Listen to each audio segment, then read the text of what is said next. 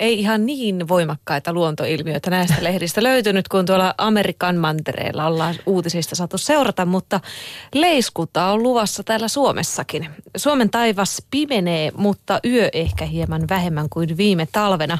Auringon aktiivisuus on ensi talvea kohden nousemassa huippuunsa. Tämä tuo taivaalle revontulia aina, kun auringon purkaus saapuu tänne voimakkaana.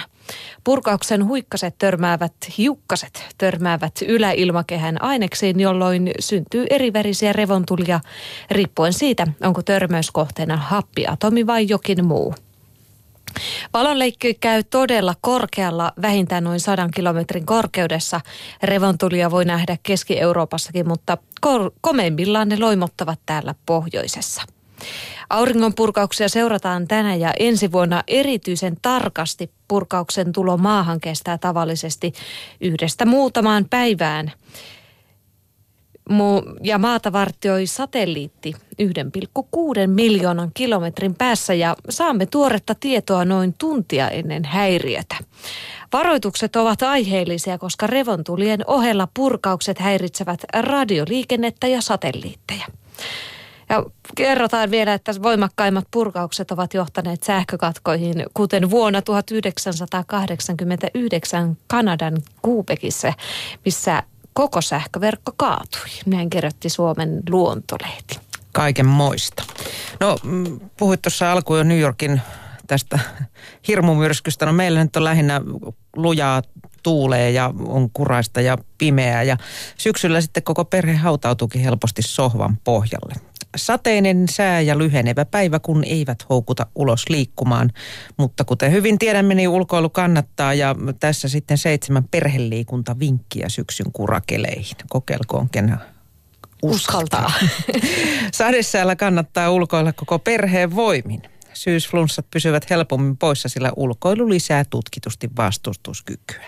Myös D-vitamiinin saannin kannalta vähäiset valoisat tunnit kannattaa käyttää hyödyksi hapekas ilma ja liikkuminen antavat arkeen energiaa.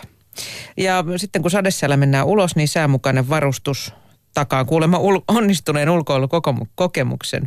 Pue lapsen lisäksi myös itsesi kunnollisiin kuravaatteisiin. Erilaiset lätäkköleikit toimivat sukupolvesta toiseen. Yhdessä rakentamalla padot ja kanavat muotoutuvat helposti vesilammikoihin ja niiden väleihin. Suurempiin lätäköihin voi rakentaa luonnonmateriaaleista sitten satamalaitureita ja kaarnalaivoja. Märkä maa, mistä emme pidä, se sopii mainiosti ruokaleikkeihin. Kippojen, kauhojen ja ämpäreiden avulla voi loihtia monenlaisia kuravellikeittoja ja kakkuja, joihin koristeet löytyvät vaikka syksyn lehdistä. Älkää maistako, toim huomaa.